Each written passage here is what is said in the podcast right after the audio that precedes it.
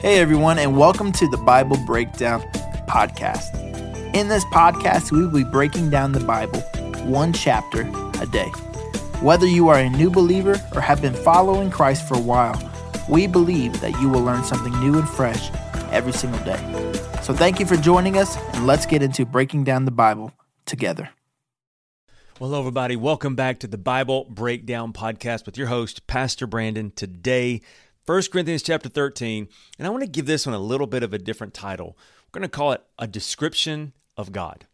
A Description of God. Well, I don't know if you've ever been to a wedding before, but I've been to several weddings and I've had the honor of being part of several weddings, and it's always a wonderful, wonderful honor to do. And a lot of times you will hear this chapter being read. 1 Corinthians 13 is universally thought of as the love chapter, right? The love boat chapter. It's all about what love is and what love isn't. And that's true, it is.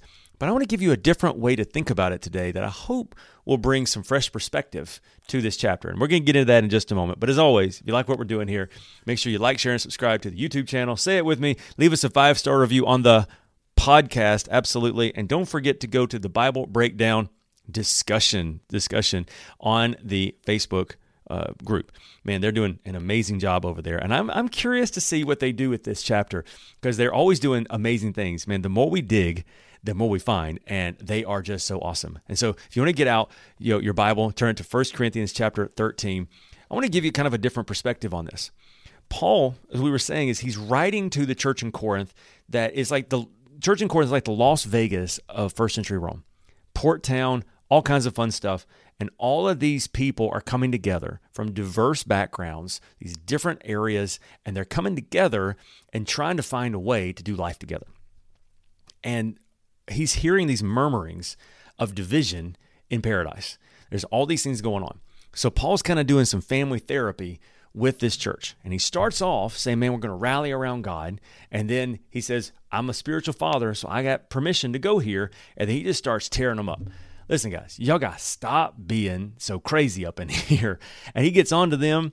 Some some dude is having uh, is is sleeping with his stepmother, which is ridiculous. And then he's saying, "You got to stop living for yourself. You got to start living for each other." And then he said, "Man, folks are going and they are having a meal out of communion. Stop it, you know." And then yesterday got a little got a little little spicy, a little different, talking about the gifts of the Spirit in order for us to then do ministry together. And, and I think that's really awesome for some of you who are responding to that and just saying, you know what, I'm going to pray and see if God will use me in a spiritual gift. Because remember, the, the gift is not the miracle, it's the Holy Spirit within us that's the miracle.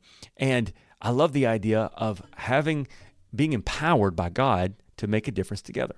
Well, the next chapter, today's chapter, chapter 13, is universally known as what love looks like. But I want to give you an idea. The Bible says in First John, and, and if you've ever been in an uncomfortable conversation with a progressive Christian, uh, they will say, well, God is love. And actually, they, they misquote it and they say, well, love is love. And what they think that means is, is since God is love, whatever I love, God must love, and so I can do whatever I want. This is logical fallacy that's just ridiculous. But they love that verse, God is love, which therefore, you know, that, that just means we should just love everything. That's not true.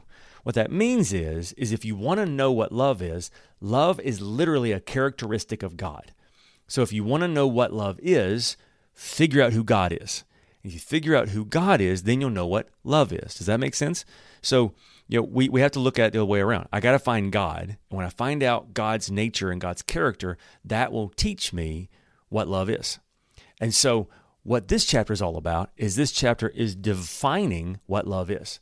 And so this chapter is in that same pattern is helping us understand the character and the nature of God. Paul is saying, remember he said before, follow me as I follow Christ. So he's saying, as I'm following Christ, these are the characteristics I'm learning to live by, and now I'm passing them off to you. So as we read this today, it's beautiful chapter. We're going to read the whole thing straight through. But as we do, don't think of it just as this is what I would love to receive from somebody or this is what I ought to be doing, but this is who God is. This is the nature and character of God. God is love. So if I figure who God is, then I know what love is. Well, when they're describing love, this is God's character. Let's read it together. You ready?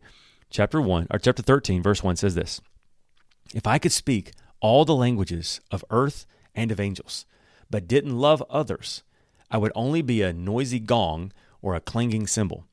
If I had the gift of prophecy, and if I could if I understood all of God's secret plans and possessed all knowledge, and if I had faith that I could move mountains, but didn't love others, I would be nothing.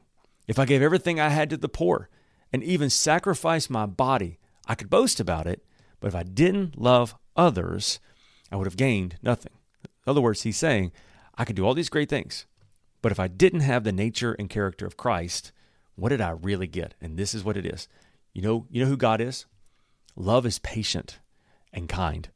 Love is not jealous or boastful or proud or rude. It doesn't demand its own way. It is not irration, uh, irritable. It keeps no records of being wronged. It does not rejoice about injustice, but rejoices whenever the truth wins out. Love never gives up. Love never loses faith, is always hopeful, and endures through every circumstance. Prophecy and speaking in unknown languages and special knowledge, it will become useless. But love will last forever. Now our knowledge is partial and incomplete. And even the gift of prophecy reveals only part of the whole picture.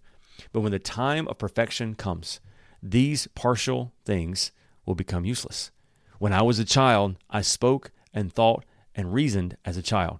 But when I grew up, I put away childish things. Now we see things imperfectly, like puzzling reflections in a mirror, but then we will see everything with perfect clarity. All that I know now is partial and incomplete, but then I will know everything completely, just as God now knows me completely. Three things will last forever faith, hope, and love. But the greatest of these is love. What Paul is saying is, is the most important thing is not that we become this or become that or do this or do that. You know, success is not what you achieve. The greatest of success is what you become. And the goal of life is to become more and more like Christ every day. God is love. And so, as we become more like Christ every day, that becoming teaches us to love more and more and more. And he's saying that all these other things are great. But if we don't have the character of Christ, we don't have love, then at the end of the day, what does it really matter? And so I want to encourage you today to not think about how you can get ahead in life. There's nothing wrong with doing the best you can and all of that. But think instead today about how you can show love to someone more. How can you show the character and nature of Christ to someone today? Maybe that is through serving someone. Maybe it's through a text message. Maybe it's through a phone call. If Jesus were speaking to them, how would he speak today? Would he encourage them? Would he challenge them? What would he do? And then you have the nature and character of Christ, encourage them today and see what God will do. Let's pray. Father, thank you for today. Thank you, Lord, that you love us completely. Your love is complete, your love is faithful, your love is true. I pray today, God, that we will take a next step in you, that we will show love to somebody, which is the character and nature of what you have done for us. And as we love more, we see you more. And as we see you more, we love more. And three things that will remain faith, hope, and love. I pray you'll increase all of those in our lives today. In Jesus' name we pray. Amen. Amen. Well, family therapy session over. I cannot wait for tomorrow. It's going to get crazy up in here. But for now, 1 Corinthians 10, verse 31 says this Whether you eat or drink, Whatever you do, do all for the glory of God. I love you. I'll see you tomorrow. You better get ready for 1 Corinthians 14.